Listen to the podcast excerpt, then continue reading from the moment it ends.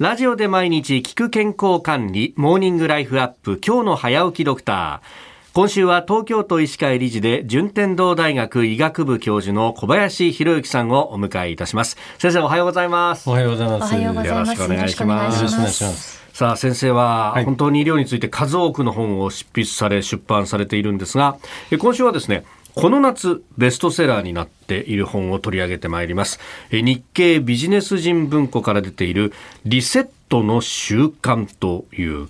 これリセットの習慣ってこのタイトルこれどういうものなんですか？そうですね。あの今コロナがですね、はい、もう3年を迎えて、うんで、もうだんだんと日常の生活を取り戻しているように思うんですけれども、うん、ただなかなかですね、以前のような生活に戻るっていうのは難しいと思うんですね。はい、まあそこで、あのまあどちらかというと言葉で言うと悪い流れ、まあそれをできればいい流れにしたいですね。はいでところがですね人っていうのは流れに乗るのは簡単に乗れるんですけども流れを変えるのって難しいこれあの流れるプールでも流れに乗ればもう簡単に乗れますけど、はい、逆に行くのは難しいですよね。それと一緒なんですね。ストレス下の中でですね自律神経っていうのは毎回あのここへ出していただくたびにですねお話してますけども、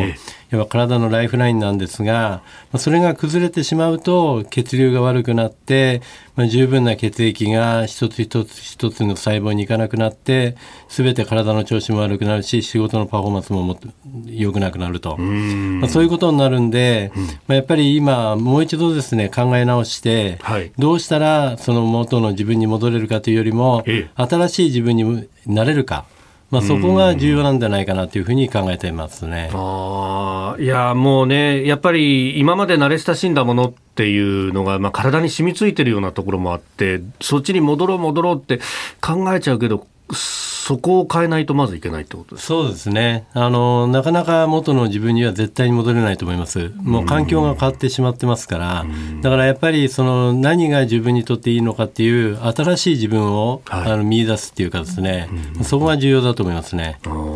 まあ、そんな中でねこのリセットを習慣づけるためにどんな意識を持っていけばいいのかそしてどう動けばいいのかというところを伺ってまいりますがまず最初にそのリセットのポイントっていうのはどういうところですか？あのとにかくですね意識したいのは2つありまして、はい、新しい習慣を取り入れる。それととにかくですね動く動くっていうことが重要ですね。あのどうしてもですね今このテレワークとか、はい、まあ、そういうことで動かないっていうことに慣れてしまってこれによる弊害っていうのはものすごい多いんですね。まあ、ですからやっぱり動くっていうことを意識するっていうことが重要だと思います。これ確かに自分この普段の生活もそうだしあと仕事なんかしててもコロナって何もやらないことのすごい理由になりますよね。うそうですね、はいあのやっぱりもう皆さんがもうストレスだとかなんだとかっていうのが当たり前になってしまってるんで、はい、もうそれがもう染みついちゃってるっていうのは今の現状ですね。うん。本当どっか出かけようか。いやコロナだからやめよう、うん、じゃあ飲みに行こうか。いやコロナだからやめようとか。そうですね。そんなことばっかりですもんね。まずあの具体的にはどういったところから始めたらいいというそうですね。あの新しい朝の習慣。まあこれをですね一つプラスするっていうことは重要だと思います、はい、まあ朝30分早く起きて歩いてみるとかですね。